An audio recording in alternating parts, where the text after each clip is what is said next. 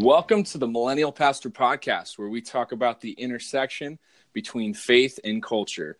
I am your host, Josiah, and unfortunately, on today's episode, I will be your only host. Byron is unfortunately dealing with some family emergencies currently. We record this episode a couple days before we release, so so today is actually a Tuesday, um, and this this episode will air the following Monday but this past weekend, Byron's grandfather passed away. And so our thoughts and prayers are with his family, and he is actually in the process of traveling to the memorial service location, which is the next state over. So he, he lives in Arizona and he's going to California. So for the first time ever, I am alone on this podcast and I don't have my best friend slash brother with me because his family is mourning a loss. And we're going to mourn with him, but he told us that we should continue with this episode today, that we can remember him and in his absence continue to to talk about these important things, um, especially when stuff like this happens in life. Um, faith and culture intersect a lot, and these are important conversations to have. So, uh, just a shout out to Byron. Our thoughts and prayers are with you. Um, this this episode will be a little bit different um, as a result of that, but we're going to continue having these conversations. We have a great guest, but before we hear from that guest, we're going to get the business of sponsorship out of the way, and you won't get to hear Byron make fun of us for being sellouts. So, with that, here's a word from our sponsor. Care about your online privacy? Want to browse knowing your information is secure? Are you a millennial who camps out in coffee shops and uses Wi Fi all day? Then you need to check out NordVPN. You can try them out risk free for 30 days with a money back guarantee. After that, you can enjoy safe browsing on all of your devices starting as low as $2.99 a month. You can sign up today by clicking the link in the description below and learn all that NordVPN can offer you for keeping your identity safe online. All right, sponsorship out of the way, flying solo, but not actually really alone because on the podcast today, like all the podcasts we have had, we have another awesome millennial who has still continued to participate in the church. Alicia, welcome to the show. Hey, Josiah. Thanks so much for having me. Thanks for being on the show. And even though we kind of threw an audible at you last second, thanks for continuing to to plow ahead and be willing to be a part of these conversations, even though we had to make some last second adjustments. Sorry about that. Yeah, I am so excited to be here. Bummed to not get to know Byron a little bit and hear some of his thoughts as we have some important conversations, but stoked to be a part of this. Awesome. So, like like always with all of our guests, give us your if you want to give us your full name. I already said you're Alicia. Full name, age, and where you're at. Yeah. Hey, I'm Alicia McClintock. Um, I'm 29 years old, staring 30 in the face, as somebody told me. I know, right? Uh, harsh. Um, but but I'm excited about it. It's gonna be it's gonna be a big year, and I've got some plans to like really celebrate well. Um, yeah. Anyway, 29, solidly a millennial. Definitely yes. like within within the millennial age bracket, which is what this show's about. Ta-da! um, also, I am a pastor in Northern California in the uh, San Francisco Bay Area. My church is on the east side of the bay in a city called Hayward. Um, and I've been there just a little bit more than a year. Awesome. So, so before we continue, we're, you obviously, you know, what's coming. We're going to, we're going to play some games with you, see how millennial you really are. I have, I have a fun story and I don't know if you've actually experienced this yet. Um, so I'm curious because when I was 29 and about to turn 30, I was also a lead pastor, and I had been a lead pastor for about a year. And there was this joke like, "Oh, you're still 29," or "Oh, you're 29," and they just kept saying this over and over again. And like, I don't get it. What what's the joke? I don't I don't get it. And then I guess that's the perpetual age for people people pretend to be, right? Yeah, yeah, 29 or 39. The you're you're always just under 30 or just under 40 is I think the the perennial joke that's always going around. But I don't know why I would want to lie about my age. Like I'm excited to I'm excited to be where I am if that makes any sense. Yeah, well, I mean, live in the moment and just kind of you know accept that that's how it is. But I seriously, it went right over my head. Literally, I was talking about it. I think my birthday fell on a Sunday or something, and the whole congregation's just giving me grief, and I just literally felt so silly because I was sitting there. I I just didn't get it. I'm like, what's the joke here? And then someone told me like, oh, ha ha ha ha ha no, I'm actually 30 now, guys. I'm not going to be 29 forever. I'm okay with being 30. there was a moment though where I, where I had to kind of mourn the loss of that uh, first digit, that that two. It turned into a three. There was kind of some. I had to pause for a minute and be like, "Oh man, I'm really adulting." yes, for some reason, 30 is really adulting. Right? Isn't that the expectation though? Is once you get to 30, you're really adulting. Now. Yeah, I don't know. Apparently 33 is sort of a big deal as well. It's like the Jesus age, you know, as some oh, people say snap. like like Jesus was killed when he was 33. And then I mean you're in in the same league as like Beyonce and Justin Timberlake and people people who have done like epic things by the time they were 33. Like what oh. are you doing with your life? Oh, snap. Well, thanks for putting that in my brain now. Now I got to think about that. oh my goodness. Uh, well, moving on. Um, you're 29. You're a millennial. You're right in the thick of it, and we're going to see just how millennial you are with the game. How millennial are you? Oh yikes! So, with Byron's recommendation last episode, we do have theme music. So, here's a split second break to hear our introduction to this theme music.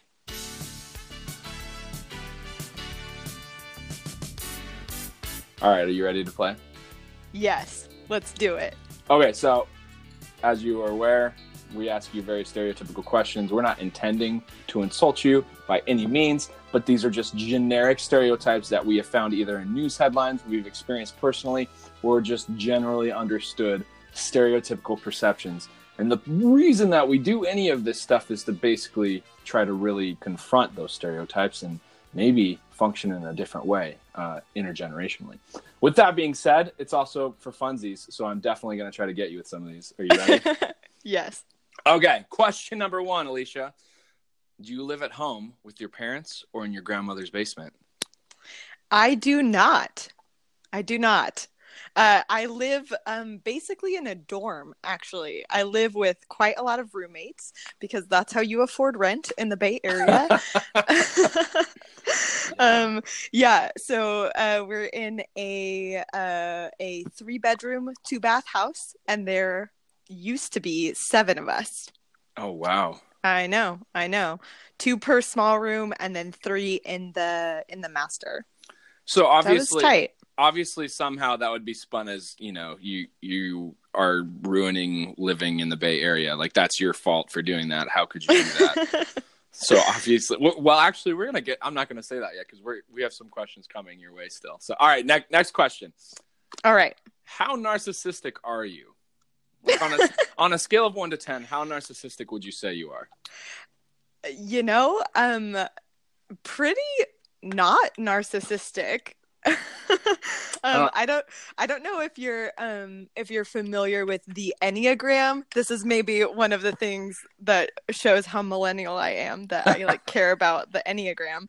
Um but on the on the Enneagram my number type is is actually really um not self-attentive. Like a big part of our our work toward growth is like learning to pay attention to what we need and what we want and learning to articulate that in the world. So well uh, sh- shoot, I, I guess I guess the news media got that one wrong. I guess you're not a narcissist. I don't know. I, I guess I'll have to trust you on that one. Maybe, maybe. All right, next question. What did you do to win your last participation trophy? Yeah, that's a really good question. Actually, to be honest, I don't think I have any participation trophies, but I did get an award for perfect attendance in high school. Well, shoot, that you actually did something though. oh, yeah. But what sort of a lame award is that? Like you showed up to do the thing. You showed up to do the thing that everyone has to do. Good well, for you. well, to to be fair, I never won that award, so I guess it, I mean it was sort of a big deal. I don't. I, uh, it seems seems kind of insurmountable to me. That seems mildly difficult. No, oh, participation trophy. It's literally you just showed up. You didn't have to do anything. So I don't know. I guess that's Oh. close. That's close. Yeah, but it feels it feels like in the same in the same bracket, right? It's Yeah. it's not like most improved or like like it's not for anything other than literally I showed up. You were there. you were there. It wasn't a first place. Like you didn't win first place for attendance, I guess. So I guess it's close. It's close to a participation trophy.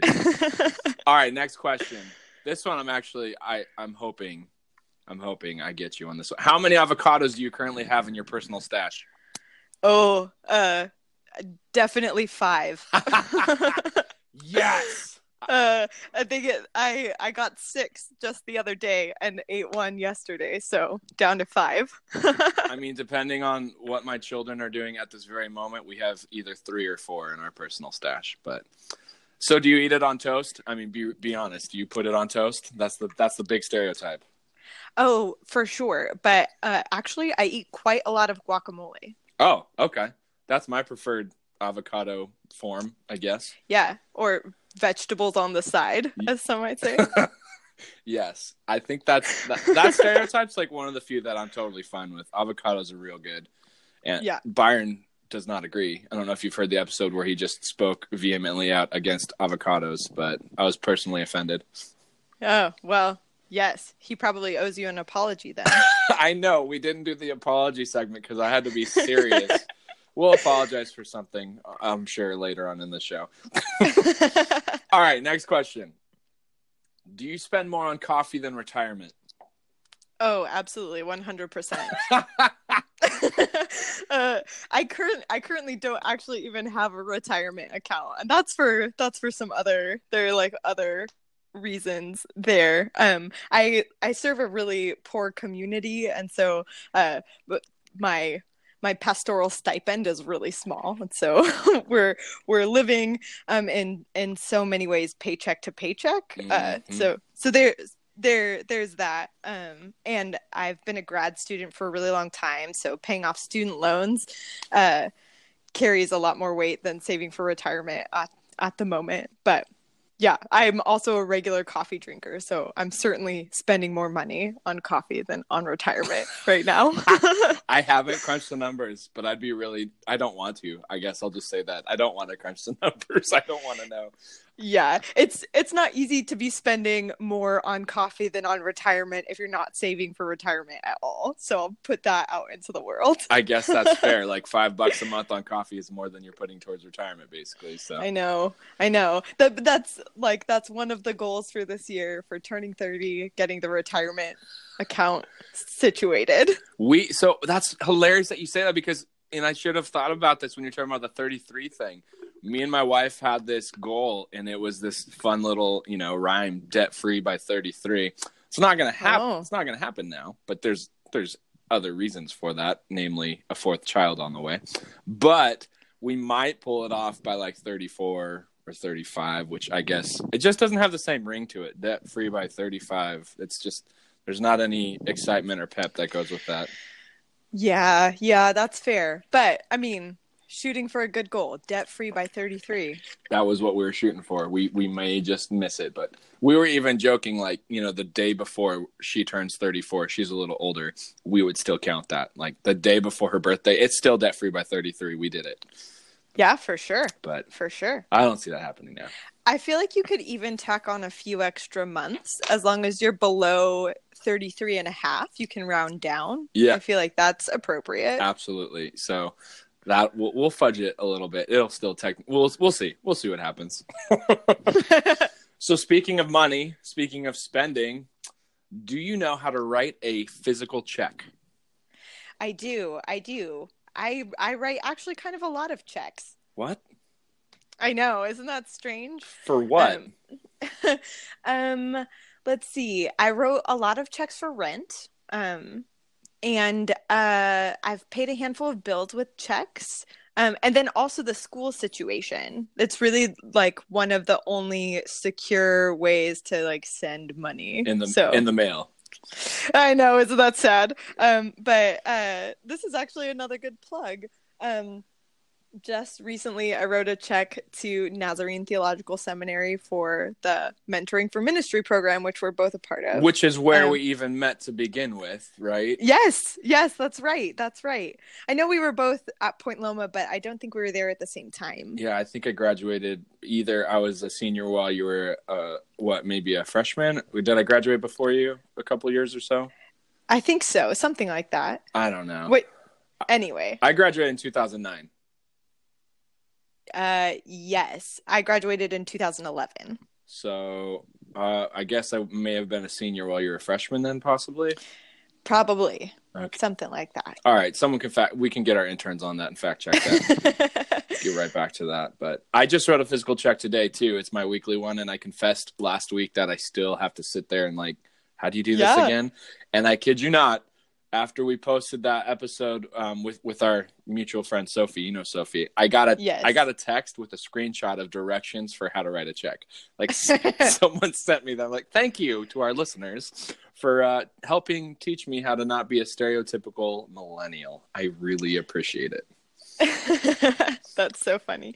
Yeah, I mean, there are some other places that still like request a check, like a copay at the doctor's office, or um, yeah, like like some of those things. Yeah, it's still. I'm. I don't.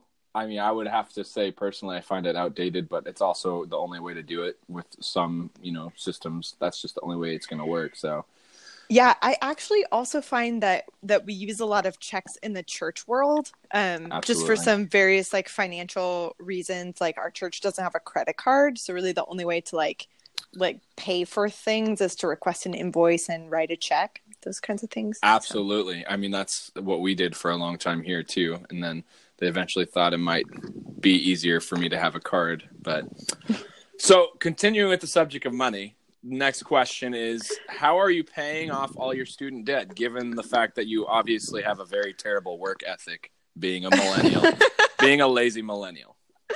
Oh my gosh, yeah. Student debt is crippling, actually.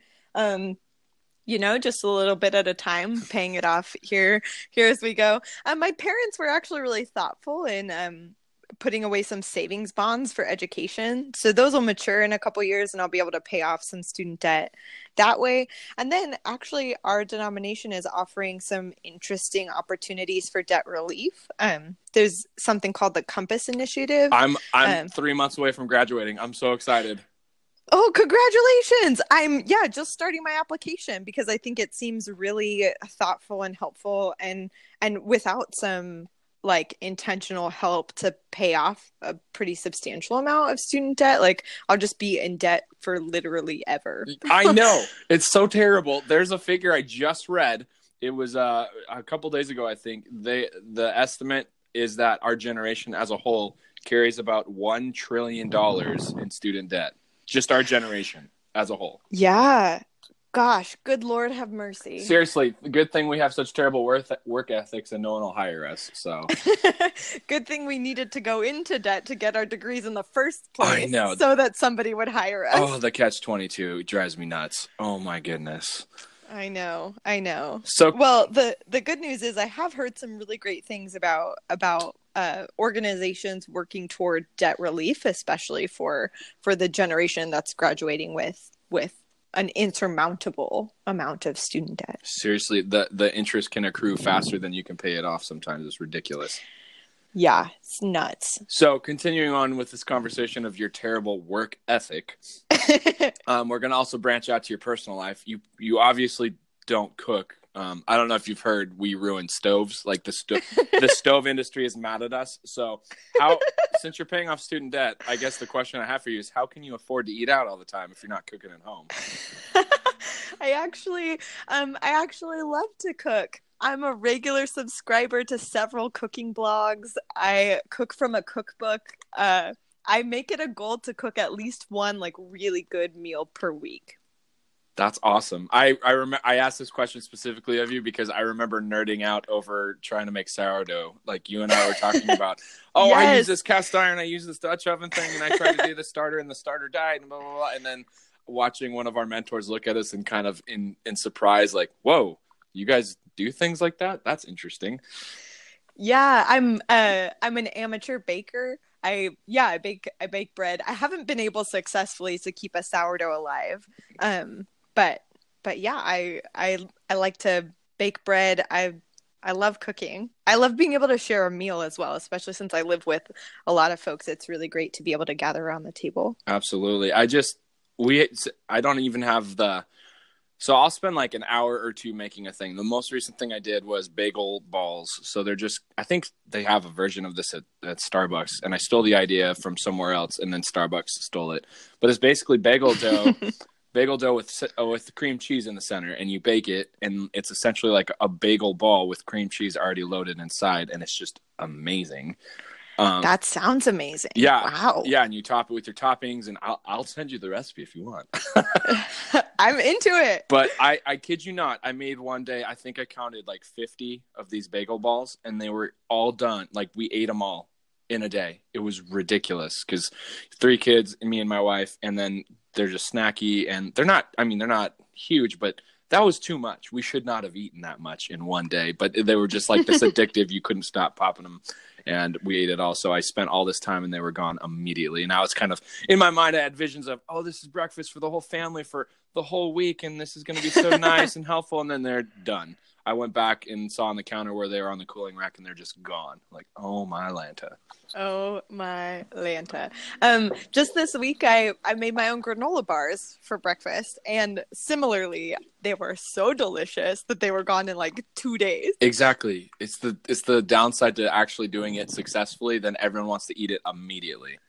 Right, right. Which I I receive the compliment, but also next time we'll ration them out a little bit more and just stash them. That's what I just have to hide them from. I like put them up high for my children, but now my oldest is getting taller and he knows how to like get a thing. Like he'll get one of the bar stools and he can reach everything now, and it's just ugh, it's a whole thing. But yeah, you literally have to. You have adults that are coming after your stuff, so you have to be next level, like hiding it and rationing it. So.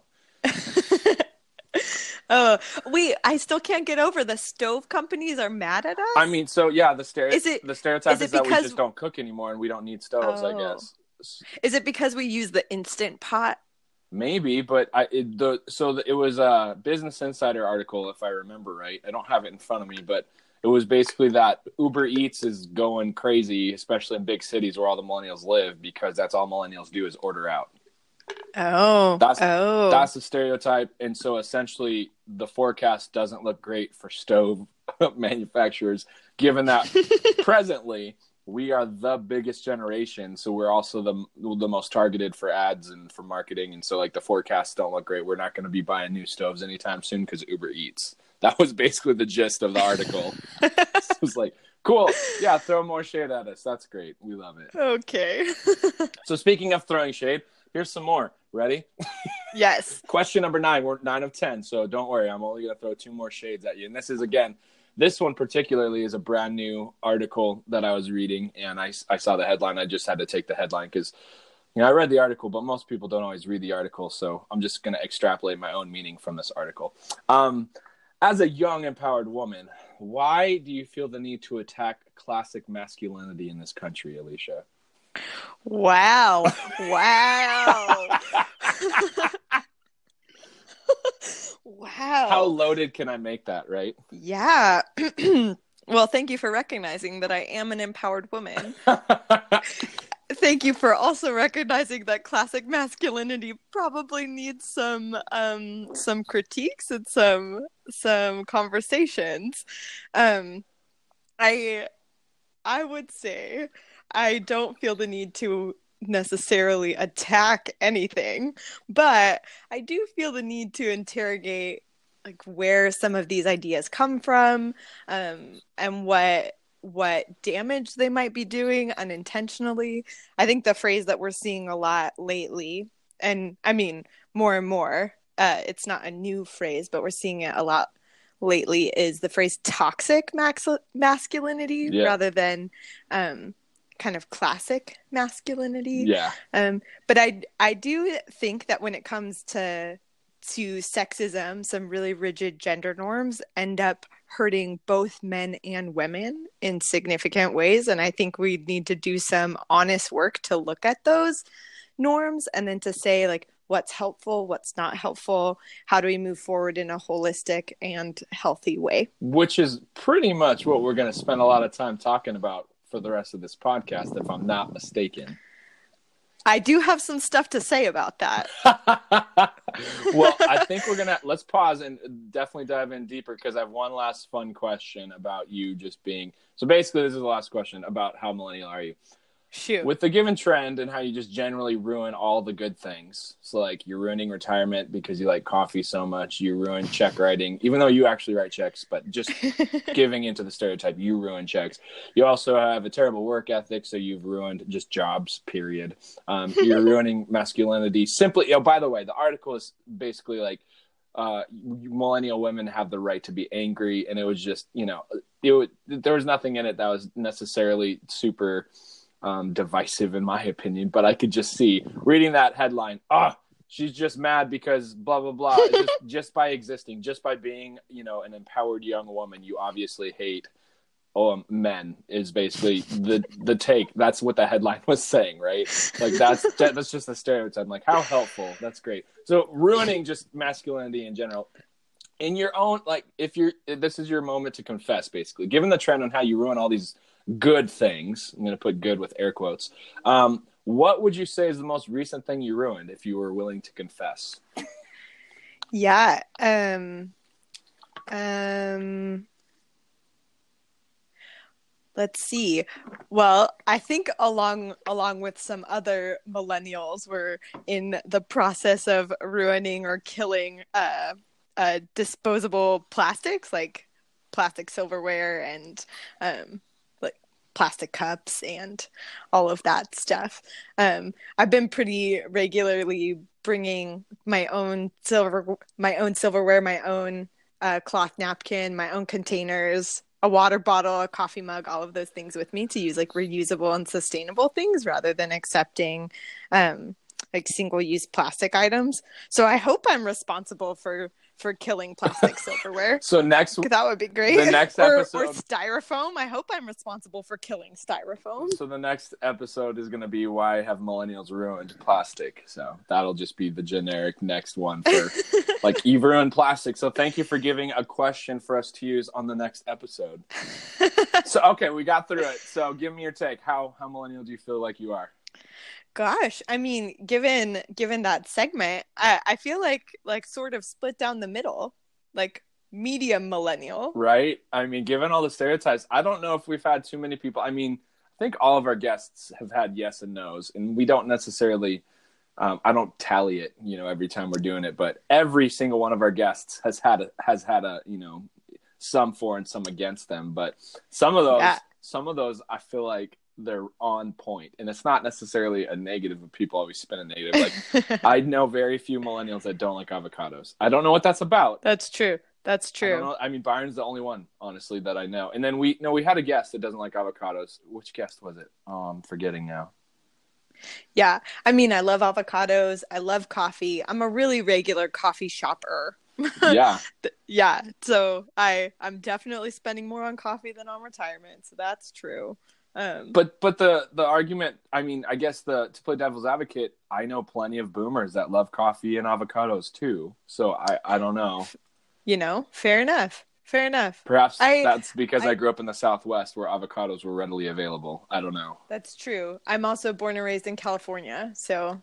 Yeah, I guess. Yeah. I mean, we had Hunter, and he was talking about being from Arkansas in the Midwest, wherever the Midwest is. I don't, still don't I'm not convinced that there's anything you can really say to prove that the Midwest even exists. I mean, it's just not even real to me because Southwest kid living in the Northwest, where those are regions that are just really directions, not like a culture thing. But even there, he said he had, I think he at least had avocados or he had put it on toast or something like that. So there's something about the toast part that must be super millennial, right?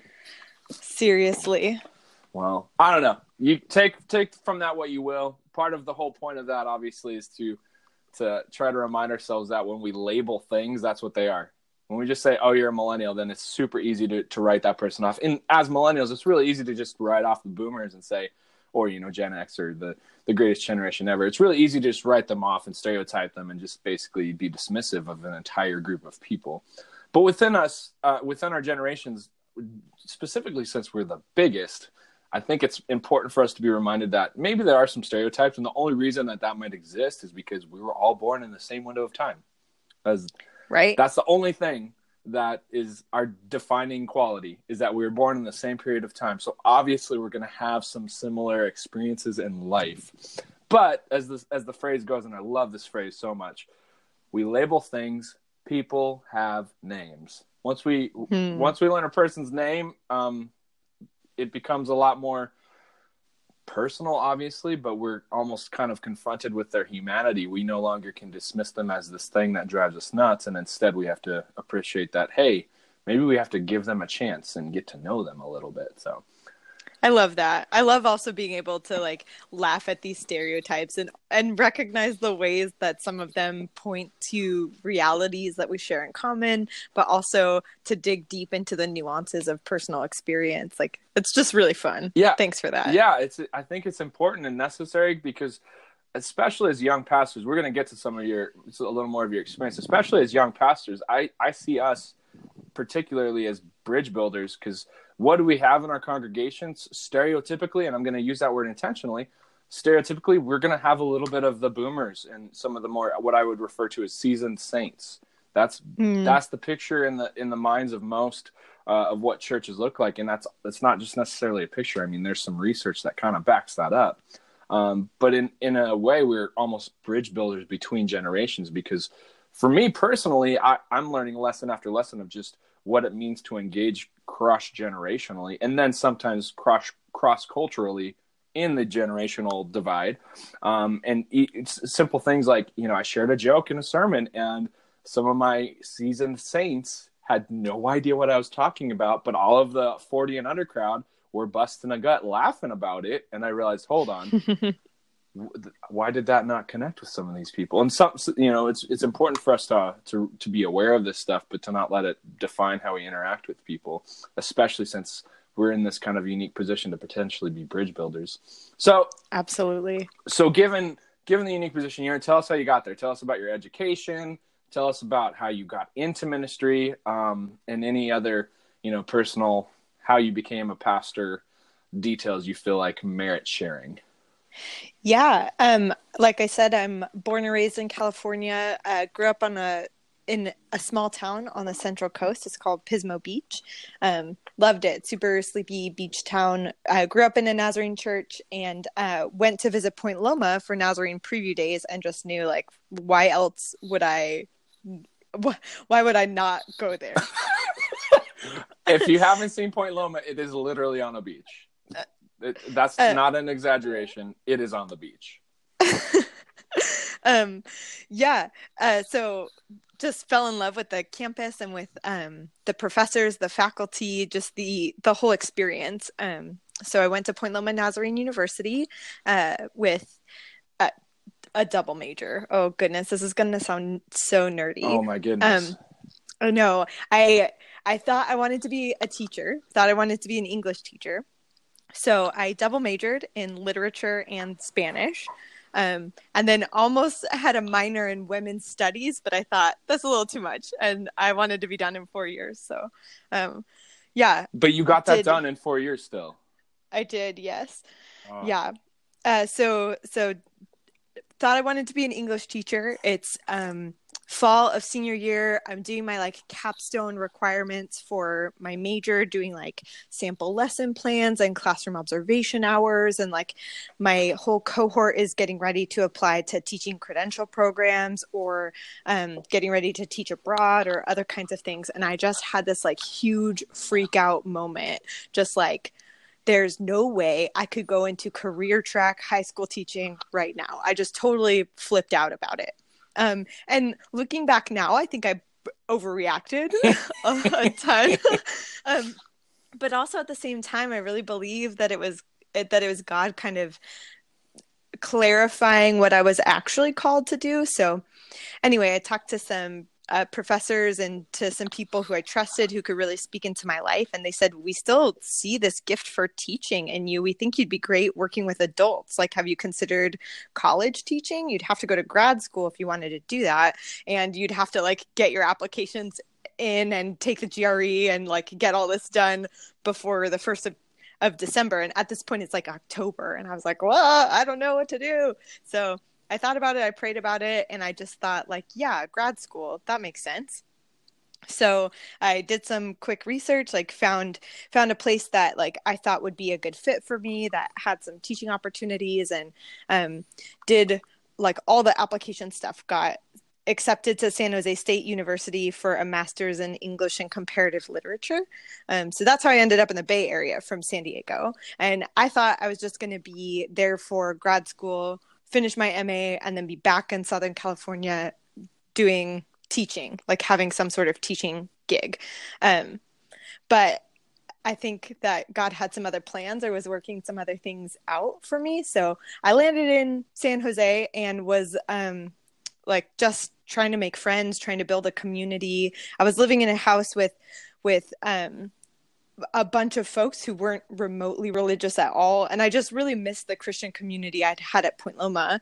Um, and so I landed at this like young, trendy church plant with a lot of millennials, a lot of folks my age, just be, because I like like not only was I looking for a church to plug into, but I I was really looking for friends. Um, yeah. and so so that that like that made a lot of sense to me at the time and um and I, I mean at this point it was still like a like a sunday evening service as part of a, a, larger church. But as i started going they started talking about planting as their own church. And i was like yeah I, I mean i believe in this place. I believe in its vision.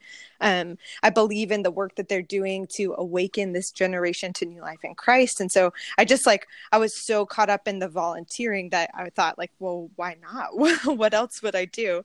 Um, so so we did. I was part of like the church plant team and all of this is happening while I'm finishing up my MA at San Jose State, and and I'm like, and I'm also like teaching freshman writing, like just the the the gen ed entry level freshman writing sequence, and I loved it. I loved the teaching part, but what I really loved about it was like these elements of discipleship and shepherding. I swear like once a week I had a student in my office who was crying, like just because they were they were homesick or they didn't know what to do in the like university life or like they just I don't know, they recognized me I think as a safe person and kind of sought me out and, and that was the best part of my job as as a teacher.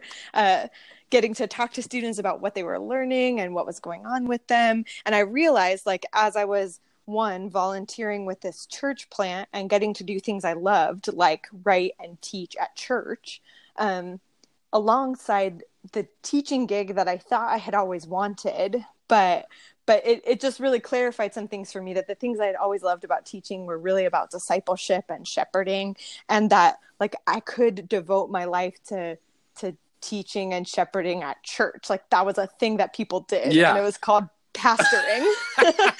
um, Imagine that novel idea.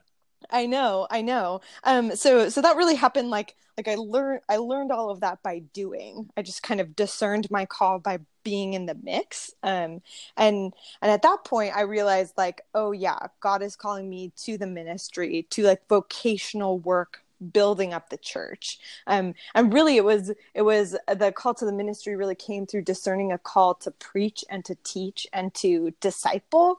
Um, and i knew that to do that i needed like a robust theological education. Um, so just when i thought i was done with school oh my I went, Lanta. i know i went back at it for a theological degree um, so you're you're the reason we have a trillion dollars in debt, essentially. I know, you're... I know. Well, well, to be fair, my my degree my degree at Point Loma, yeah, like like I I took out quite a bit of student loans there, but I had scholarships all the way through that that really minimized that a bit. I was still it still is a hefty amount of student loans, um, and then my my program at San Jose State was basically free. So because I was teaching as part of my work there for every class that I taught, they paid for um, six units of my own coursework as a grad student. So I was able to make my way through without much student debt. But yeah, seminary has crushed me with with student debt. Um, yeah, uh, so just when I thought I was done with school, I finished up my my degree at San Jose State, um, and and then enrolled in Fuller Theological Seminary for a master's um, in theology. And I'm just about to be finished with that. It's my last my last quarter. I will graduate in June. Oh my Lanta. A master's in theology, uh, with an emphasis in theology and culture, as it happens. Well, look at that. I know. Holy cow. Where theology, where faith and culture intersect. it's like you are meant to be on the show yeah so so really just like have been have been formed through through education um like through really really particular communities at point loma. Um while i while i was a student in san diego as an undergrad i i was part of um, a nazarene church there southeast church of the nazarene that was really like influential in my personal faith journey. Um a really diverse community uh in an underserved neighborhood and, and that really like formed my imagination for what the church could be and and um was and then was that where Rodeheaver was at? Yes, yeah, yeah, yeah. Steve Rodeheaver, the pastor who's who's still there, was um yeah really influential in in helping me gain a theological imagination and was a great like example of the pastor theologian like he was also a, a professor at Point Loma as well. Um, so so really like kind of modeled what it would look like to be like a robustly theological and pastoral presence in maybe a university setting and a local church setting. So that was really influential to me. And then like uh, moving to the Bay Area and kind of learning learning by doing that the academic sphere wasn't really where God was calling me to be. Although I felt like I could hang, it wasn't like what I wanted to do. Like I had so much anxiety of about being stuck in this like ivory tower of academia. like what was I actually doing in the world? And I, yeah, and um, well, but to speak then, to that, I think it's probably important. So I, I don't know if people are aware, even within within our own churches. I mean, in Nazarene churches, but also in other Protestant or, or Catholic or Anglican circles, there are education requirements for pastors. That mm-hmm. that's just how it is. You don't. For me, I would not be allowed to be a lead pastor without a degree. I mean, it's just not. It's not an option. It's, so it's like you know we the the stereotype once again is why are you going into all this student debt? Just get a job. Blah blah blah. blah. It's like I don't I don't know if people understand the fact that there's not an option. You have to go to school to do some of these things. Yes, absolutely. Um, and and also our denomination has a really good balance between education and like concrete ministry experience. They hold those things together as they're evaluating and and um, and affirming people who are who are called to pastor and preach. So, uh, but yeah, the the education is part of it. And for me, it it had always been the place where I was best formed and shaped, like in the classroom. So. Uh, it, it not only was it required, but it made sense for me to to find a way to to make school make school work. And also, I mean, again, uh, as we sort of jumped back and forth in a bit, a bit of my story as as I as I knew God was calling me to the ministry. Not only did school make sense, but the Church of the Nazarene made sense. It had always been my home and my family, and I knew that if God was calling me to a life of vocational ministry, I wanted it to be to be in the Church of the Nazarene, the place that had raised me, the place that had formed me, um, and and the yeah the the place where I wanted to be. So you so. so you went from kind of the big trendy millennial church to the uh, you said you're you're serving a poor community, so maybe less yeah. less glamorous. Uh, oh, totally. A little more nitty gritty ministry totally. location my and my my first my first pastoral placement was as an associate pastor in a, a small church in in Palo Alto and so that was like like a small step down from this like when I say like big trendy millennial church I mean like like we had um like an ex NFL player like a uh a private chef, like a bunch of folks from Google and Apple and oh Facebook and all the Silicon Valley tech companies. Like, it, like it was, it was trendy. It was like, like, and okay, and so, so then since we had this, like, like this guy who was a personal chef, he had so many like restaurant connections, and so he got like local craft coffee roasters to donate bulk beans to us. He got like a local French bakery to donate pastries every week. So it was like like you came to church and it was fancy. It was it a was spread. Like, it was yeah, it was a spread. And and because somebody had great connections that they could leverage for generosity for for the church community, but they were like you visitors came and it was an experience. Um, Man to yeah yeah so so that's a the the church that i serve now offers a very different kind of experience um one one that i still think is really really valuable and important but but on the surface very different so, I mean, now driving into the church where I serve in Hayward, you notice um, you notice bars on the windows, you notice chain link fences, you notice potholes in the road, you drive into a parking lot that's literally crumbling. Um, and you and you walk in and the first thing you see in the morning is uh, round folding tables like spread out with um, with folks having a meal. We have we have a meal for um, for folks that's open to anyone, like an open soup kitchen before service. Um, and you'll hear people speaking Spanish and Mandarin and English and um, yeah, just and also people just kind of eating in quiet because they need some quiet space to themselves. But like that meal that you walk into is very different from the like fancy croissants and local craft coffee. Oh man. Um, so it it just yeah like has has been a, a big a big change for me from like trendy millennial church plant which was the right thing for me in the right season like it was a place where i concretely heard god's call on my life and offered me an opportunity to serve and i'm so grateful for that space but it was also a place of discernment for me to say like like okay i don't think that this is what god is calling me to do and to kind of take some steps that might seem like downward mobility to some but like really made sense for for my work and my calling. Absolutely. Well then so speaking of calling let's get more into talking about the church. All right alicia so given the difference between kind of your past experience um, and your current experience in church and since this is the trend that we have on this show i want you to in your own words express your definition or your picture of what church looks like? Because it is kind of funny that you talk about the the hipster millennial big trendy church because sometimes like that's the image that some of us have in our minds or sometimes the image we have is this big cathedral. And if we're really talking about this whole millennials being pastors faith and culture thing it's probably really important for us to to express what church is and maybe kind of uh I guess put a pin on what is it that over half of us have left. So, what hmm. would you say church is?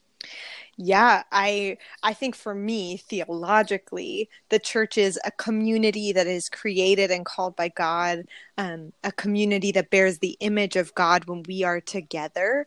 Uh, it is Christ centered. I mean, like this isn't a group of folks who joined a book club. Like this is this is people people committed to following the example that's set forth in scripture uh centered around this person jesus christ. Um the church is spirit empowered that there that there is something supernatural that like binds us together. Again it's it's not like this is a book club or some community basketball league. Like this this isn't brunch club yo. Like the the church the church has this unique identity that's centered in who god is and who god calls god's people to be.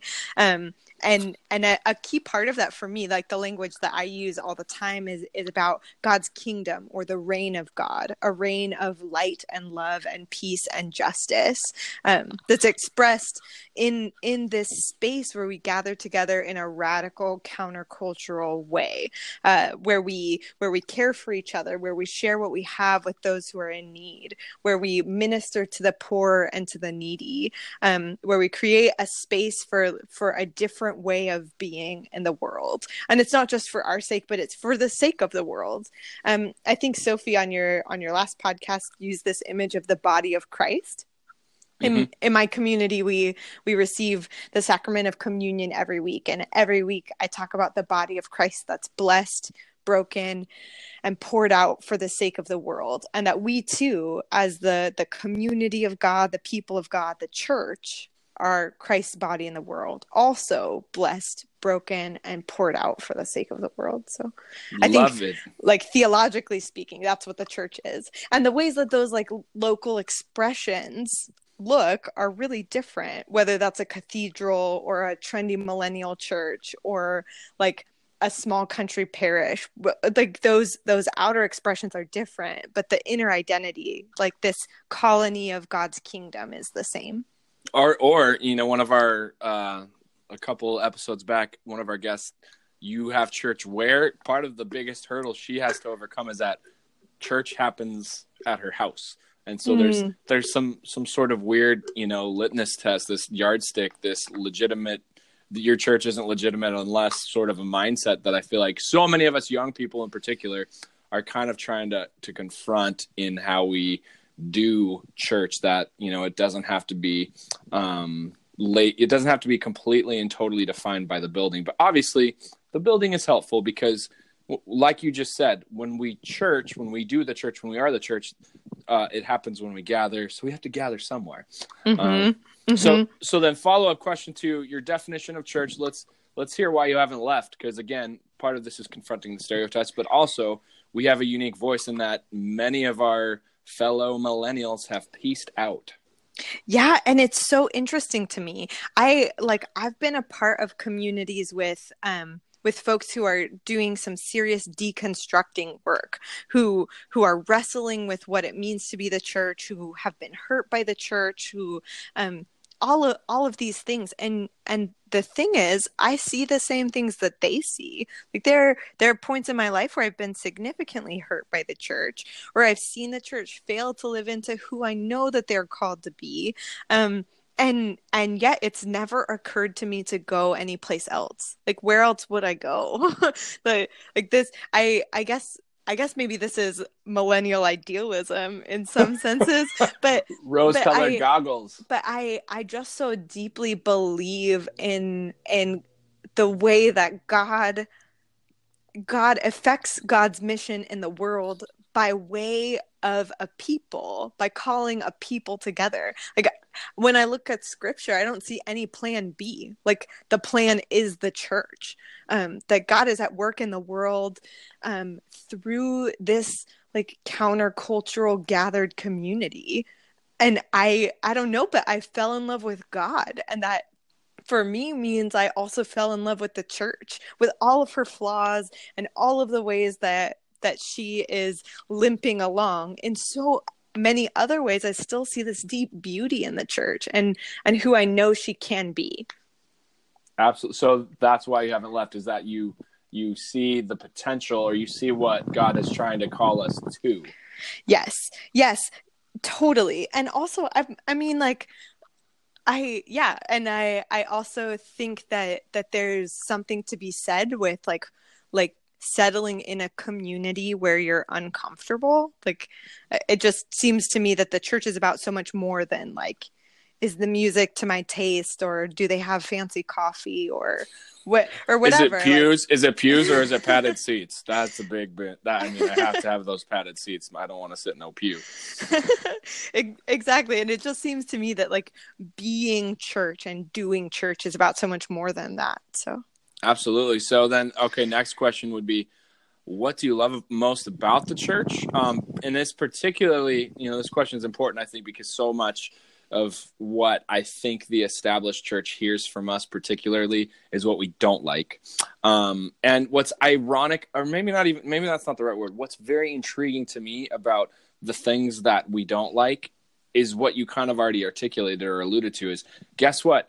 You and me probably have the same same hangups about church as millennials that have left it. Like yeah. you might have the same frustrations, but but uh, before we get to more specific frustrations or things we think might need fixing, tell me what you love about the church. I think the easiest way to say what I love about the church is that people who don't seem to belong together, they find out that they actually do belong together um, by some sort of supernatural thing that's at work in them that we, yeah, talk about as God's spirit among us. Um, and they belong together not just for their own sake, not just to have like a like a huddle of people who connect with each other, but it's for the sake of the whole world. I don't know, but that sort of sounds like a superhero tagline, like for the X Men or something. like, like you're people, a millennial, dude. You're a I millennial. I know, I know, I am. But but like that's the thing. People who don't seem to belong together belong together, and it's for the sake of the world. I I mean, I like what's not to love about that. there's this purpose and mission and there's this welcome invitation for all to be a part of the family of god Yes. Yep. Couldn't Okay. have said it better. All right. Well good. I'm i'm happy to help. So then let's get to what needs fixing. I i mean you kind of alluded to we've we've talked about some of this a little bit but give me some specifics. What do you think needs fixing? Yeah, I've had a lot of conversations with colleagues recently about like what we've noticed to be um, the lack of a really strong ecclesiology. I mean, okay okay maybe pause. as- Mhm. pause. I, I didn't I didn't go to seminary and I know you have like a million degrees. So and if Byron were here he'd be echoing the same sentiment. What in the world does ecclesiology mean? Ecclesiology means the study of the church. Uh, ecclesia is the Greek word um, found in the New Testament to mean church or assembly, the, the ones who are called out, like the Okay. gathered group of people. So ecclesia to ecclesiology, the the it's what we talk about when we talk about church. So kind of like how we church. Yeah. hmm Yeah. Okay. It's like it's like how do church? Who is church? How does church? yes yes. Um and and it's it's the it's the sort of thing that says um well who is god? Who are we as god's people? And how then do we live in light of who god is and who we are as god's people? Like that that sort of stuff. What happens when we gather and why Got it. Okay, so so robust ecclesiology meaning a, a thorough understanding of what it means to be the church. yes yes to be the church and then to to do church Got Yeah. it. Yeah, I mean, basically, the conversations that we've just been having are really about ecclesiology. Like, what is the church? Why are you Yep. still a part of it? What do you love about it? Um, yeah, and then and then also what needs fixing. This is a, a deeply ecclesiological question. Um, but I, I guess one of the things that I've noticed in my particular context, or at least in in this in these recent decades of evangelical life in in North America is that that we've got this big like church growth culture, right? Where Yeah. where like we're concerned about like how many people are coming to our church and and there's this Oh, there's this big like like what's called the attractional model so we want to attract people to come to church by throwing a big event by having fancy coffee and fancy pastries i feel like i'm picking Mm. on that but, but it's it's like it's it's low hanging fruit so to speak well, and it's real. It's just it's real. it is it is like like do we have the right kinds of songs the right kind of lights the right kind of decor are we Yeah. offering people fancy coffee and pastries and services to meet them where they are are we speaking to their felt needs so that Mhm. people will come to church um and and and then along with that is this like this this sense that the pastor needs to then be a CEO or an entrepreneur like this kind of person who's like Mm. businessy minded and is like and is like growing the church in these particular strategic ways. And it drives me bonkers. Like like i i i just don't think that that's what the church is about. I don't think that's what pastors are called to do. Um i think that that we as like American evangelicals have kind of bought into that narrative that the pastor needs to be some like CEO to have this like business model for for the Mm. church. And I'm not saying that we don't need like healthy and um and and sound um financial practices or or or doing that sort of stuff. That's really important. But I'm saying that the pastor's job is is something different. Um when I when I was part of the like trendy millennial church plant, we went to a conference called the Catalyst Conference in Southern California. I don't know if you would have heard of it or if I definitely heard of it, but I don't think I ever went. yeah, I don't know if we could link in the in the show notes or anything, but it I I went a couple of times and I experienced it sort of like Jesus Disneyland, but in like a but in like a, a a bad way. I mean oh, like oh, okay. like yeah. just sort of like super flashy and lights everywhere and like rock band sort of worship experiences and like super powerhouse like pastors of mega churches and it's meant to be this like really inspirational leadership conference. And i mean sure it, it was inspirational in some ways but in some ways i felt this like deep dissonance inside my heart. Like i just said i i just felt really deep inside of me this is not who i'm called to be. And i don't mean that as a value judgment toward toward the other folks who who live and operate in that world but i just like couldn't articulate that like god was calling me to something different um mm-hmm. and then so so i came back from this catalyst conference and i and i was scrolling through the twitter feed and and just kind of reflecting on the things that had been shared there and i came across this blog post um that has since been taken down like i wish i could link to it because i came across this blog post that like spoke exactly what i was feeling inside of me and i copied out this quote on an index card and taped it to my desk. And it's been taped to every desk that I've worked at since for the past like five years. Um, it goes like this I want to attend a conference about being small, authentic, and missional at a church that is small, authentic, and missional. I want to read a book about overcoming the success syndrome by someone who, in the eyes of the world, looks like a failure. I want to hear from the pastor whose story didn't have a happy ending in terms of success and yet still clings to the fact that Jesus is enough. Hmm. That's that's kind of so the conflict there is is it about the production model of church or the engagement of living communally? Right. And I just long to see this like return to faithful, parish-minded, contemplative pastoring, where uh-huh. the pa- where the pastor's job is to care for the people in their neighborhood, to be a chaplain in their place of work, to be a spiritual director when they're searching for what God is up to in their lives, to walk the streets of their community and get to know the neighbors. Like this is a, a, a pastor who's whose calling is to pray and to study and to teach and to be with the people. Not a pastor whose calling is to be the the ceo entrepreneur who's like building an empire. Uh, yeah and this is all coming i mean it's the end of the business year which it, that's just how the church also functions. It's the end of the the the business cycle. We have elections. We have end of year reporting we have to do. And every year it's just probably the least favorite thing i can do as a pastor is try to use metrics to explain that. Because i i have you're giving me all the feels like yes those are all the things. But currently in my district i'm gonna um, you know i'm gonna say they're they're doing a very good job at trying to address some of those things. They know that you know for instance we have to report things like how many people became Christians, how many people did this, how many was like, I hate reducing a person's life and their story to a number. Yeah, it's the worst. It drives me. It like literally, it it it grieves my soul. It's the worst thing ever. But yeah, yeah, that it's a shift. It's it's an. I agree. It's an important shift that we need to make in just being pastors and being in the church. It, but you had a couple other things you're going to share too, because I know we have some specific conversations coming. Yeah, yeah. So that's that's one of the things that's like driving me bonkers at the moment. And maybe it's like exacerbated by like you said like the end of your reporting and trying to find ways to like faithfully represent um the ministry that's happening when mm. I feel like like so frequently it gets reduced to just like numbers or tally marks. Um so so that that's one that's one of the things. And like developing this understanding of church that is so much more deep and nuanced.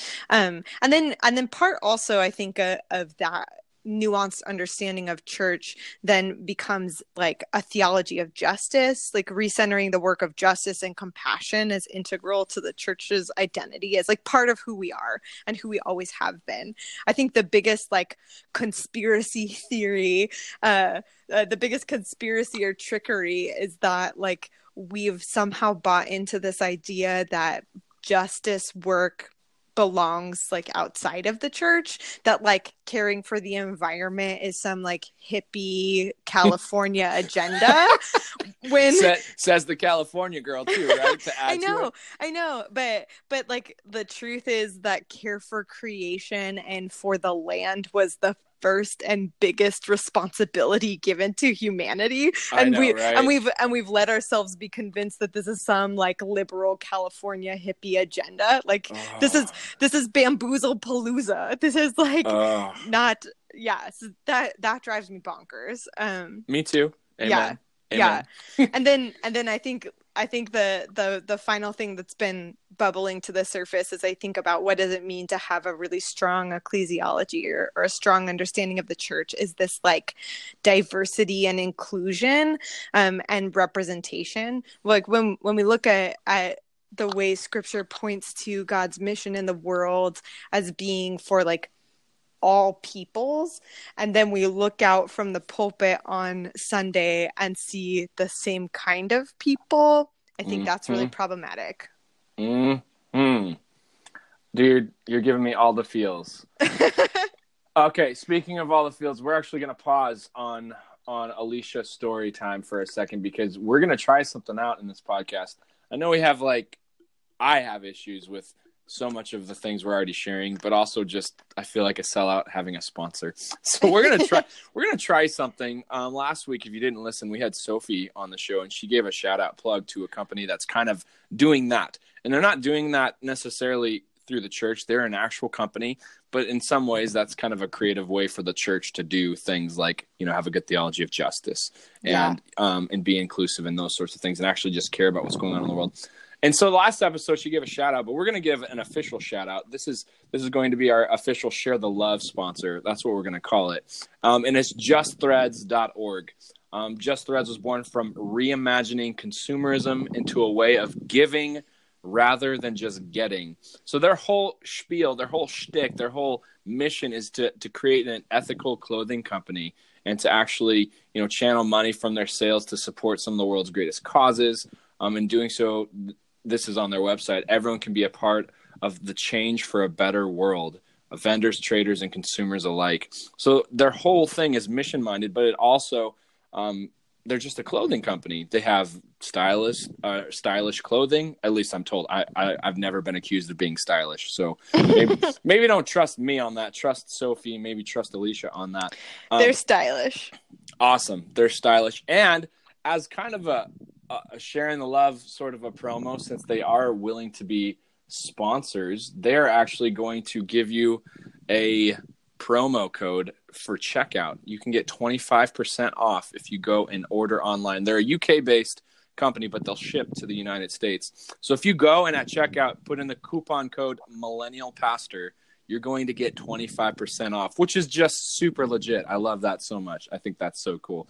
We'll put their link in the description along with what you were sharing, Alicia, and we'll also put the the checkout code in our description as well. But we're going to try to do this more often, just kind of share the love, share things that you know are stories of people doing things that we don't necessarily have time to to interview an hour for but you can just go and see the story and be a part of it so that's the that's it. That's the other i actually like sharing that sort of sponsorship stuff. So go to justforthreads.org we're going to have links everywhere for that. Use millennial pastor 25% off at checkout. Sound cool? Check it out. Check it out. Moving on. All right business stuff done. We're going to continue with alicia's story. Specifically though alicia i know we we talked about this and i think there could be maybe an elephant in the room.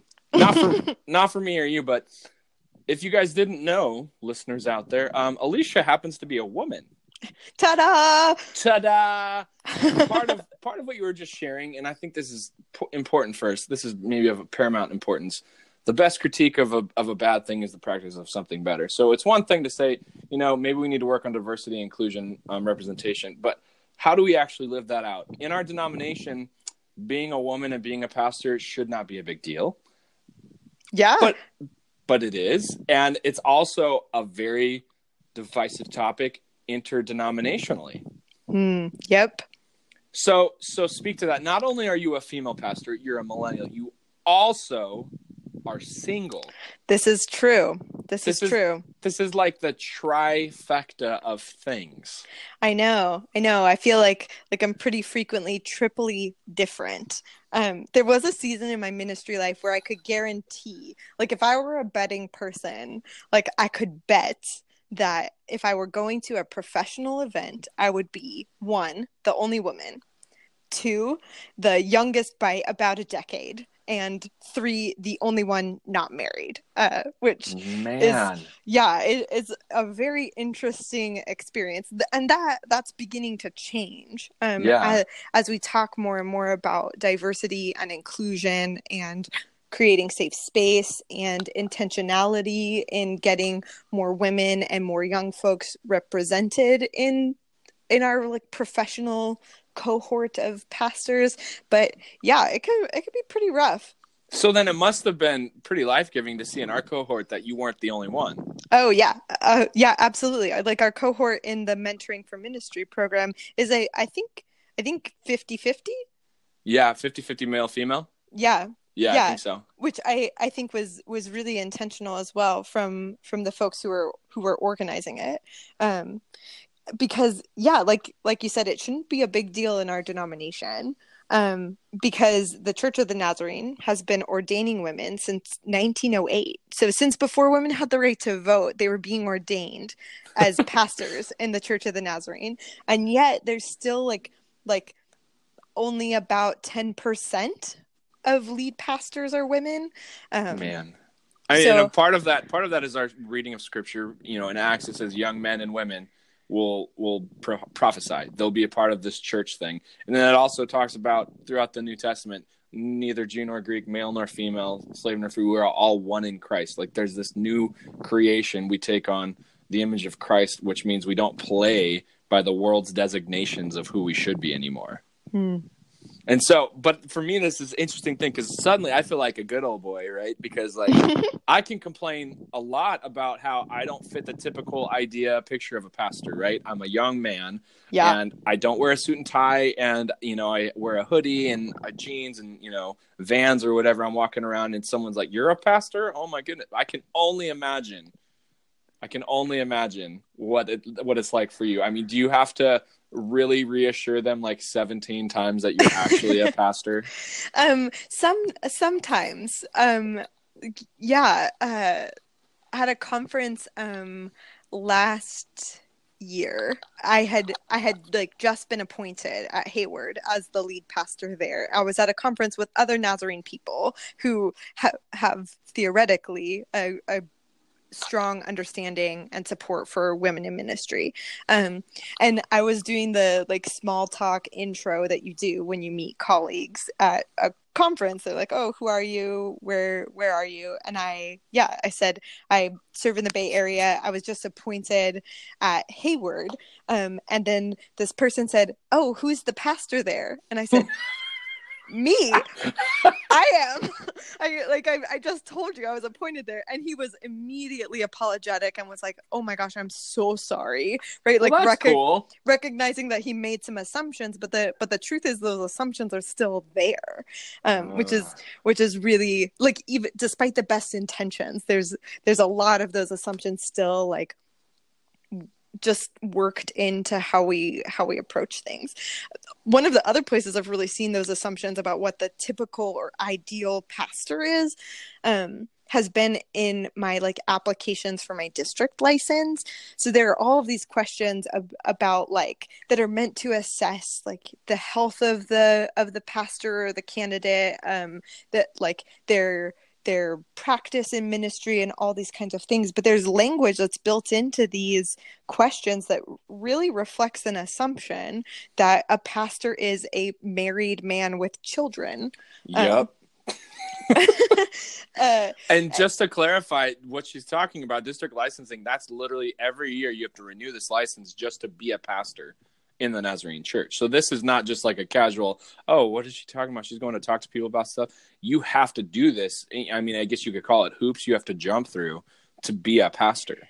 yeah i mean it like like the the clergy are professionals just like anyone else so just like an architect has to renew their license or or Mhm. any anyone else like clergy people are are part of a professional cohort. It's something that we have to do. But so for example some of the questions were were something along the lines of um like how are you an example to your congregation in uh, your relationship uh, to your spouse and children and i was like um, I, I, don't have a spouse and i don't have children but oh. i and so so I, I could have been snarky and like left the question blank and just refused to answer but i said like i took some time to reinterpret it and say i think what you're trying to ask is how is my my integrity in my personal life an example to my congregation. And so i said things like i hope i'm example to I, I hope i'm an example to them in the way that i practice hospitality in the way um, that i really respect sabbath and rest in the way that i am committed to justice and so i hope that there are many ways that my personal life and my integrity in my home life is an example to my congregation. But you don't have to ask me about hypothetical spouse and children. Like you could just you could just ask me that. Oh, but see, I mean, these are things that people might not even consider because, like, for me, you know, going through the district licensing process, my number one stress and focus was hopefully they actually give me this, right? like, I wasn't even looking at, oh man, that's obviously geared to me. Like, I am, I am the stereotype. I would, well, with one big exception, I'm a little too young, I guess. For that, that was the thing that came up for me. That was the oh, you're only how old and you want to be districtly licensed, yada yada yada. But so then yeah, day, day to that... day, day to day, then you must have some interesting issues with that. I mean, if this is built into the polity of the church, yeah. Oh yeah. Um and and again I think our district has made some significant strides and and we're really like moving moving forward there but but yeah it, it it is it's one of these things that's kind of like always part of my reality it's kind of like i don't i don't know um how how to put it best. Like okay you know the appliances in your kitchen? I mean some of us still have stoves or refrigerators even though we're millennials. but you know those like appliances in your kitchen that kind of like make sound a little bit? And and it's just part of this white noise this like background noise that you can kind of tune out most of the time. You kind of forget it's there um, until like every once in a while it seems really loud to you like it sort of like catches your attention. Um, and i feel like that's a a really good way to talk about the patriarchy. Like it just yeah. it's just this sort of constant background noise that I've for the most part learned to tune out and and until there's some of those really jarring moments where you come face to face with these assumptions or this kind of sexism that's built into the system and and then suddenly you're paying attention to it if that makes sense. Absolutely. So then that uh, obvi- I mean that leads me to the the natural next question for me. You had you said you had numerous languages, and I know you yeah. and I have talked. Um, your church is made up of different language groups, and each of those has a pastor, right? Yeah. So so Hayward um, is a really unique church where we have several congregations, all incorporated in the Church of the Nazarene. Um, so so several separately incorporated churches worshiping in the same building. So I pastor the English speaking congregation, although almost everyone, like the vast majority of my congregation, speaks English as a second language. Um, I received a card for Christmas signed in four languages. Uh, uh, that's the those are my people. Um, so that's awesome. That's the congregation that I pastor. In addition to the other congregations that are different language groups meeting in our space. So there's the Samoan Church of the Nazarene there is Jyoti Fellowship, which is a Hindi language Church of the Nazarene, and then there's Mana de Cielo, which is a Spanish speaking Church of the Nazarene. So you have then, if math math is not my you know, strong suit, uh, you have three other pastors that kind of use the same building as you. Yes, and they are all uh, twice my age. Yeah, more. And they're they're male we, men. Gonna, yes. Okay. Yeah, and they're and they are all immigrants. They were all like born and lived and ministered in a different country, and then moved to the United States and have planted churches and are ministering here. Um, so it's it's some significant cross cultural work, just like like language barriers, um, different uh, cultural upbringing, um, and then also like it's it's not just cross cultural work, but it's intergenerational work Man, um, so Com- compounded by the fact that I guess I would assume most of them patriarchal, male kind of driven. Deeply, deeply. Yeah. So yeah. then here's this young millennial white girl. It's like, "What's up? I'm the English speaking pastor." Yeah. I mean, Oh was my that kind of like a, a shock? Was that uh, yeah. Oh my gosh. It took them it took them months to um remember my name because all white girls look alike. it's true. It's true. Um and oh, you're uh, oh you're the pastor. Oh, I thought you were just another neighborhood white girl. yeah. Yep. yeah. The, Oh, there was no. the like, are you lost?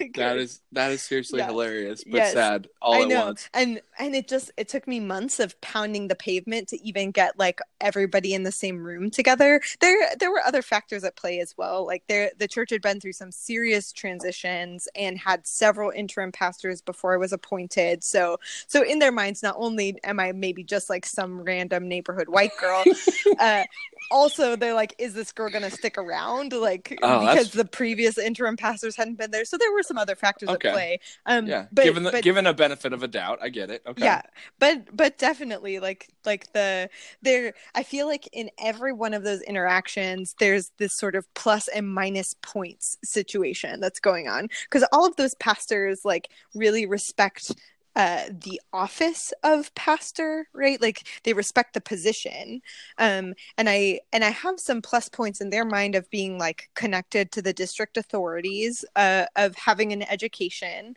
Credibility. of, um, of being English speaking. Like some of those things kind of give me plus points when I'm in the room. But then the, there are minus points for being a woman, being young.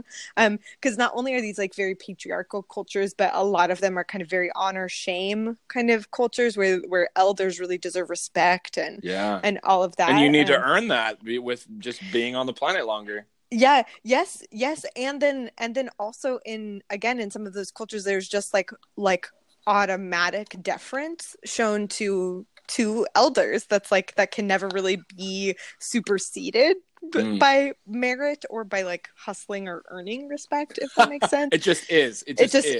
is. yeah um yeah. And, so so navigating those power dynamics has been really interesting. Um yeah and and trying yeah trying to find ways to to move from some hierarchical relationships into um into like collaborative and cooperative space. Um yeah it's it's so interesting. That's Does- crazy. yeah the the samoan the samoan uh pastor and his wife who are who are very much co-pastors although it's very clear like he's the pastor and she's the support uh, which is interesting but but they're kind of like deeply in ministry together um but every time they see me they tell me that they're praying for my husband because because apparently I need some help but I want to say I want to say like maybe you could just pray for an admin I mean that would be great I would love an admin assistant. That would yeah be awesome. yeah or a summer intern or something Oh, like man. um yeah and and they they mean well uh, Absolutely. and and it comes from this like really sweet heart but but it also reflects this like benign sexism right that like a woman alone isn't enough that Yeah. like that i need some sort of spouse Yep. partnership situation There, there's obviously something missing, right? I mean, yeah there's some deep character flaw or something that we're gonna pray for for Alicia, right? yeah yeah or that that like oh like you're doing a really good job but But you- this is but this if is you how only- to really take it to the next level. yeah but if you only had a spouse so Oh yeah yeah so yeah we that's one of those things again we we might call benign or benevolent sexism Like, so it's something ah. like a like a benign tumor isn't going to kill you overnight the way like maybe a malignant tumor would but it's still not healthy It's not or, ideal. or, I- or ideal um yeah Man. Okay, so I mean, this is a subject that merits discussion, right? And this is going to be one of our longer podcasts, and people are just going to have to be okay with that. but in the spirit of not sounding like, and part of this, I, you know, I've had conversations with people that listen to the show and in person, and millennials get a bad rap for just pointing out flaws and saying that's wrong. Stop doing that. So, Hmm. shifting gears, tell me what are you doing about it, right? So, aside Yeah. from just being in existence, right? You exist. You are a woman. You're a pastor. You're single, and you're doing ministry, right? You are a lead pastor. So that's that's something that I think maybe we don't give enough credit to, all on its own. The fact Yeah. that you exist. I mean, what are some other things that you're doing to maybe not just say, "Oh, I, I hate your ma- you know the stereotype i hate you just because you're a man right like that's that's just the stereotype right but what are things that that you could share with our listeners that are kind of things that you're doing to maybe address the issues you see and are experiencing yeah, totally. What I mean, one of the things. Thanks, thanks for recognizing that I exist. I can't tell. I can't tell you how many times people people have said, uh, "Well, I don't believe in lady preachers." And I'm like, well, here I am. Oh my goodness! What does that um, make me? Some like mythical unicorn? Like, yeah, okay. it's like I don't believe in gravity, right? yeah Or, i'm like you know, well no we're here I, like it's it's different if, if you if you want to have like a a conversation interpreting some difficult biblical passages and that's fine like i'm happy to have those conversations and to offer a different way of reading so like you're a of, figment of my imagination, though, Alicia. i know i know i'm a ghost oh my goodness! So yeah, different Yeah. than saying, "Is this appropriate theologically?" Right? Right right and and so so i do i do my best to respond with grace and to and to offer a different way of looking at and reading some of those passages that that uh, that kind of contribute to that understanding of of the we don't believe in women in ministry situation. Um but but then also just the fact that I exist is important. And so I find myself showing up to spaces that, I mean, if it were up to me and like what I would like to do, uh, I would stay home. Like, I don't want to sit in a room full of like old white guys and like have to consistently, like, have to consistently be, be the voice that's like, like speaking about how like my community that's full of people of color will receive these the like this thing or this initiative or, program, right or or speaking about like like from the woman's experience. Like i don't want to show up and be the token woman. I kind of hate that. Yeah, um, but if i don't say yes to that opportunity or find a way to bring somebody else along or to get them to include somebody else then there won't be that perspective in the room. So even though like i might not want to go to that committee meeting or like sit up sit on that panel or or go to that that work thing because it might be uncomfortable for me like i show up because Mhm. just my existence is transformative and just being in the pul- I know you you've told me that when you're not preaching, but just the fact that you are, that's Yeah. that's an adjustment for people right there. right right which would so my first year preaching i did like like very little to change anything around the life of the church just because me being there was so different from anything that they'd seen before. But but also uh, like as part of that intentionality every time i needed to miss a sunday whether i was gone for a conference or on vacation or something like that i intentionally invited another woman to come and preach.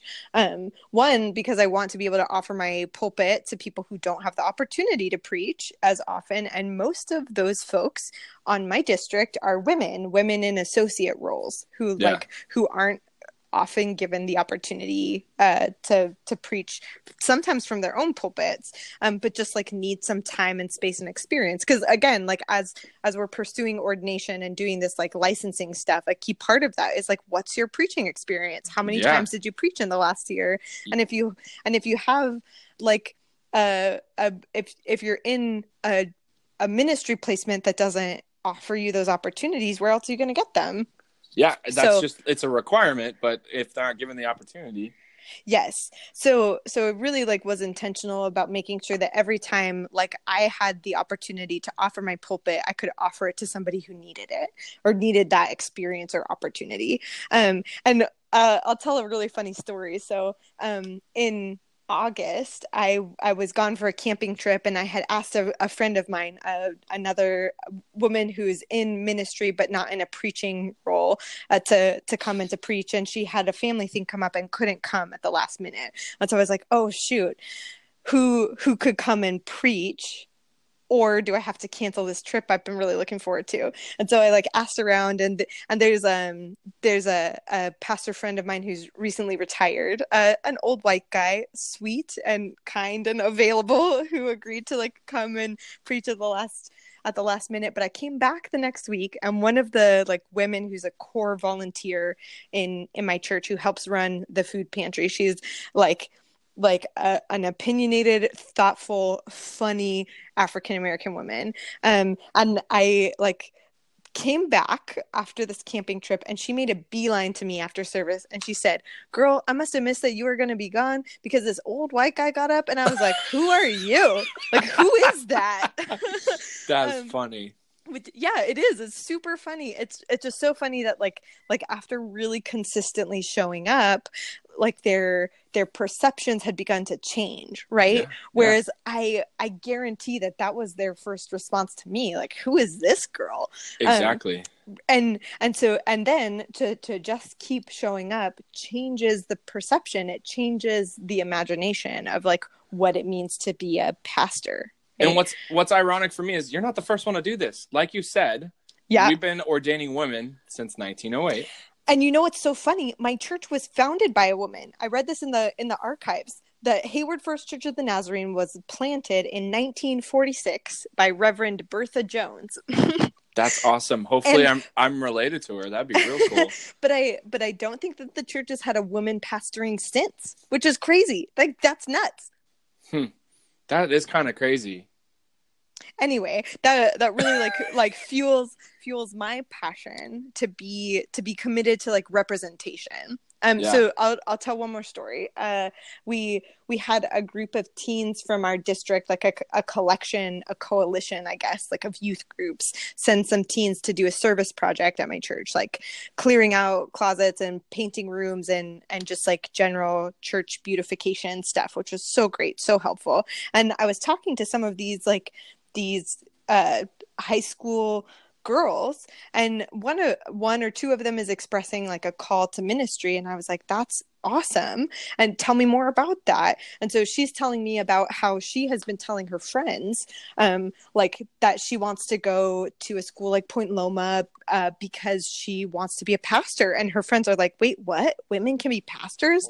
And this high school student says yeah i know seven women who are pastors. And i'm like yes because you were I one you were one of those seven right? I, well i was but also i mean when i think back to my high school experience i knew i knew women who were in ministry ministry. I knew women who were missionaries. I knew women who volunteered and were like like thoughtful, dedicated, kind um lay leaders, but I didn't know any women pastors when when I was their age. Man. And so and so to think about the ways that the representation has changed somebody's somebody's imagination is crazy because because I grew up I grew up with people who were really encouraging of me and my gifts but outside the church. Not that not that anybody told me i couldn't serve in the church.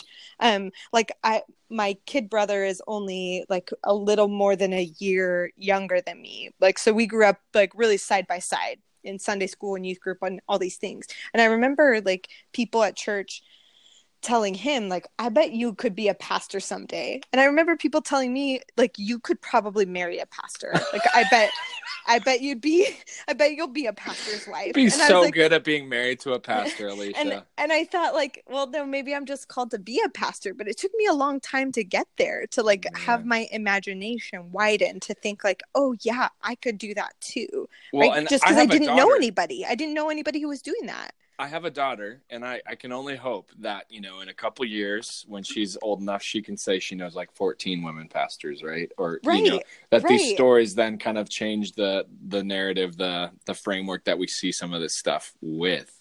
Because that I I often wonder that you know I'm a male, I am the stereotype as far with everything except for age, you know, but. Mm-hmm but I obviously deeply care about this stuff because what if one day God calls my daughter to become a pastor? Um, and trust me, if if God did that, she would be epic. She's like the most strong-willed, hard hard nosed leader, and so she might be perfectly suited to to do almost a similar thing you're doing. It's like, oh, you're not used to women pastors? I'll help with that. she, right, she right. might be perfect for that, but at but, the same time, I mean, it, the story, the the the people going before her are going to help pave that path you know? Yeah so so it starts with representation just like showing up. And then and that means like making sure that that women from your congregation are put forward as nominees for the board or or identifying identifying women who could step up and lead a ministry. Maybe somebody is already like volunteering so much of their time, but she would never ask for the leadership opportunity herself, like encouraging women to step into those places of leadership. And then also making sure like on hiring committees and when you're when you're doing interviews that there are like qualified women represented there because our studies show that like more women are graduating with theological degrees from undergraduate institutions, more women are graduating from seminary than men, but still our candidate pools for pastoral jobs and placements are overwhelmingly male and we have to change that. It's not that there aren't qualified women out there it's that we're like like there's there's some sort of disconnect between the the education pool and then the job pool and we have to be better about that representation. So you exist that's what you're doing. I mean what what are what are other things you're doing to maybe help? Because some of that sounds like maybe there are there is training there's you know education women are going to school for this stuff but but perhaps there's those congregations out that that they're going to pick me over you right? Yes. Yeah. And and so a, a lot of that work then come comes um in the day-to-day stuff. So right like josiah you can't be a woman in the pulpit but you could invite women into the pulpit as well to help give your congregation an imagination for what a woman pastor is like. Um, i think also we can we can be really diligent about using um, like gender neutral language for god and and making sure that we're like speaking into the into the like breadth of god's story. Um because there are like feminine feminine language used for for metaphors to talk about God um, throughout the scriptures, but but we when we settle on on an imagery for God that's exclusively male, or if we're only ever praying to God the Father, then it limits our imagination for who God is and what what God looks like when God comes to us, right? Um, Especially so, since God is not um, contained within gender. Right? Exactly. Right. Right. But I think so many times we kind of default to a male centered language, which unintentionally kind of inhibits what we think about when we think about like who could be a pastor. Does that mm-hmm. make sense? Absolutely. Because um, obviously the, the scripture speaks to God being fatherly, but also speaks to God being motherly as well. Like exactly, exactly. And then and then uh, I mean, we we don't talk enough about this, but like like the language used for God's spirit, like ruach in the Old Testament, that's Hebrew, or yeah. pneuma in the New Testament, that's Greek, are Thanks. are both are both feminine. Like mm-hmm. they're they they're or or there's um like holy wisdom, the figure of holy wisdom that's seen in the Proverbs and in the prophets, and and that's Sophia, this like this feminine imagery and and i i just don't think that we do enough justice to the to the ways um God isn't confined to gender. Man, um, maybe I should go to seminary and learn these fancy words or something. I'll send you a glossary. Okay, thanks. um, but so so I think it starts with representation, not just with like bringing people to the pulpit and having women sit on our committees and those kinds of things, but it starts representation in our language and in telling the stories. Like, how often do we tell the story of Abraham, Isaac, and Jacob and forget Sarah and Rebecca and Rachel and Leah? Like, yeah. like there, there's or how many times do we talk about like the incarnation god come to us as one of us in jesus christ and forget to tell the story of mary? Yep. like like there there's a there's a lot of ways we can be better about making sure our picture about god's work in the world is is this like diverse and whole story. Does that make sense? absolutely. But then to take that so i'm i assume you do that. I assume... I, I hope so. I try yeah. really hard. I try really hard and I know there's others out there like like you doing that that aren't just female, but they're you know male that that use the gender inclusive language. But going forward, I know that you, you have some projects you're a part of as well. There's kind of I mean, this is like the the passion of your ministry. I would totally. Say. Totally. Yeah. Yeah. Mostly because I like looked around and said, like, I have stuff to say about that. And I don't really see anyone else who's like saying or doing some of the same things. So just trying to show up and be faithful in my own context. So, um, one of the things we're working on right now at Hayward is um, that we're, we're a poor community. We don't have like a ton of financial resources. Um, but we do have this house, this parsonage that has four bedrooms and we're remodeling it at the moment. It had fallen into some disrepair, but but we're uh, with the help of generous um, volunteers and donors like we're we're fixing up this parsonage so that we can house not just me as one pastor right? Like i'm i'm a single person like we've already said. I don't need a four bedroom house. Uh, and and so if if that were if that were really the only question i would have really pushed to sell the house and to move into something smaller more simple.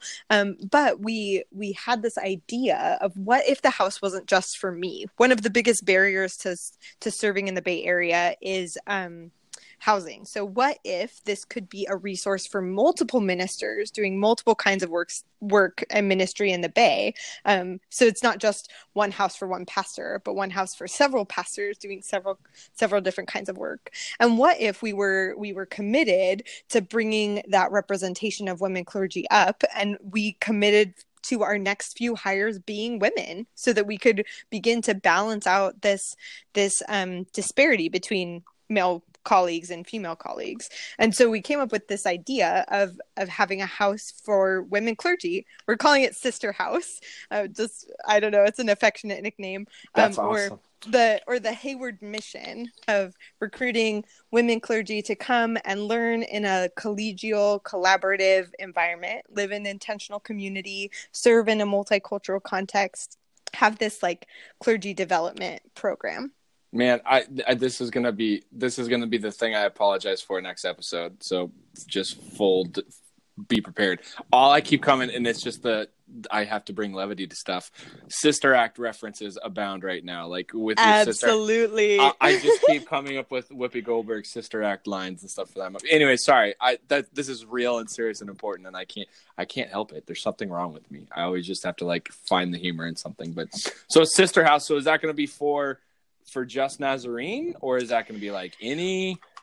We're we're really open to to any like young women ministers who would want to come and participate in us. Obviously, like our network is within the Church of the Nazarene, and we we could help specifically people who are navigating the ordination process within the Church of the Nazarene. So so we recognize that like we're kind of specifically Nazarene, but not exclusively Nazarene, if that makes sense. Uh, absolutely, and then I'm sure that's going to lead to other things that you're going to find out. I mean, there's there's more work that could be done with. I mean, that's kind of the representation thing, right? And like the yeah, the, the sharing it. So I know there's there's other things down the road for you as well, right? um yeah i mean that's like that's a place that's a place to start um and and hopefully like the more we gather women clergy together and and collaborate, kind of model a collaborative vision for leadership and for church revitalization and, and these things that, that we're hoping for, the more we can hear some of the concerns of women clergy. And we recognize that because of their unique experiences and the assumptions and barriers that they often have to face, that there's some maybe specific training that they need. Um, so doing some work to pay attention to what they need and and respond to that. And I I mean I I think that there's to be some significant work that comes from um, identifying things like like a a healthy policy for parental leave. There's somebody in my cohort who's set to be or ordained with me um, oh yeah uh, from a different district but who's been in ministry for more than a decade but has never been ordained because she had children and had to take a break from ministry assignment um, mm-hmm. to to spend time at home with her children like she didn't have to but like that was like that was her that was her choice but then it negatively affected her in in the fact that it showed that she was unassigned for a year um so she had to start her licensing process over for for ordination. Um, and this this is a burden that that our women clergy carry that our men clergy don't. Um, and and then it, it doesn't just affect things like qualifying for ordination but it affects things like qualifying for sabbatical. A sabbatical happens when you've spent seven years consecutively in full one place. time, yeah. Full time yeah. So what happens if you uh, are going to be primarily at home with a child for a year and then and then disqualified. it it disqualified right exactly. And again this is this is a burden that falls on our women clergy not on our on our men clergy so so much. Um and so this is a justice issue i think for for women clergy. If the church of the nazarene excuse me because the church of the nazarene says that we support women and we care about women clergy um then we need to start with with labor equity and pay equity like in responding to some of these barriers that really specifically women face. Man if we're not careful this is going to be a three hour podcast so i think i think what the, here's i think we need to do a final takeaway because this is like you have me thinking about so many things just all the things i think about my daughter i also think about other fun things like i have a unique situation where you know it's it's uh i am I am appreciating so much what my mother did for me because I stay at home with my children. Yes. I am I am on the opposite end of the spectrum where I take all my kids grocery shopping and they you know the clerk's like where's their mother i'm like well she's at work i'm taking care of them and there's all these things that maybe the final thing that i would ask you um, you know from your experience n- knowing that you get to deal with the majority right you get to deal with the mainstream the the you know 50 year old white pastor, right? You get to the male pastor. You you know mm-hmm. that that's the norm. That's the thing that's happening right now. What would you say as kind of a final thought of maybe what is a simple shift? Because maybe maybe there's some of our listeners like a sister house. That's weird, or uh, you know a pay equality. That's that's what what would be your final thought that would be just a glimmer of hope to say, you know what, if we can get here, that's something. You know, you you said it. You said it already. Maybe and maybe this could be it. I don't know. Um, you said when you were in high school, you didn't really know any female lead pastors. This teenage girl said she knows seven. That's huge. What what was the final thought you could leave our listeners to maybe just help shift, um, maybe just language, maybe it's perspective to to appreciate, understand, maybe acknowledge your existence better. Oh gosh, yeah, no pressure. No um, pressure. You just got to get it right perfectly. Yeah, I I would say um like this has to start in community and start in relationship. So so to our listeners who are maybe who are maybe other fellow pastors, I would say uh, think about the the pastors that you know. How many of them are women? How many of them are people of color? And if that number feels really low to you, maybe think about trying to make some new friends. See if you can make a friend who is a woman in ministry. Maybe she's not in your denomination. Um, check the phone book. I don't I don't really know. Love it. That's per- that's brilliant. You reminded me of one of my one of my mentors in the last ministry assignment I had was a 60 year old woman um, who had been kind of a pioneer, uh, obviously, because when she started becoming a pastor, even though that was according to our polity, perfectly acceptable, had nothing but headache after headache she had to deal with. And she just knowing her enriched my life even more. So I think that's a brilliant place to leave it. Right. Nope. So like make make a friend. I would also I would also say like think about the mentors in your own life. Like who maybe are there women who have been influential for you who you could write a note of thanks to say thank you for the work that you did it was impactful for me um, after looking at your community i would say look at your reading list how many women are you reading how many mm. how many women's mm. voices are speaking into your your sermon prep or or your or your work or, or preparation in some kind of way and if that number feels really low then see if you can add some women's voices into into that space and um and and and lastly, I would say um, pay attention to the women in your churches who are serving faithfully, who are maybe quiet behind the scenes leaders, and give them a, a give them um, some appreciation or some thanks. Ask them what God is calling them to do. You never know. Maybe God is calling them to pastor. Show up and be be um, be a spiritual director in that space to listen to what God might be calling them to do, or or be a cheerleader. And man, yeah, Awesome. Yeah. Well, well, Alicia, this has been great. I really appreciate your willingness to share your story and to give us some uh, theological imagination. Yeah, thanks so much for having me, Josiah. Thanks for letting me talk about something I'm really passionate about. Um, it's been so fun. For sure. And for our listeners, if you want to hear more, um, she's going to share probably even more in depth her calling, her location, um, her vocation, her her context, and also some of the future projects she's working on on our blog. You can find that at themillennialpastor.com. You can find us on social media. Find us on Facebook, on Twitter, on Instagram. You can subscribe to this podcast, and if you really feel like it, um, you can review it and rate it. That would be swell. Um, but as always, if you want to hear more about what us millennials think both boys and girls, or you like hearing about the faith based work that we're doing in culture, then please join us next time on the Millennial Pastor Podcast. I'm your host, Josiah. Until next time, thanks for listening.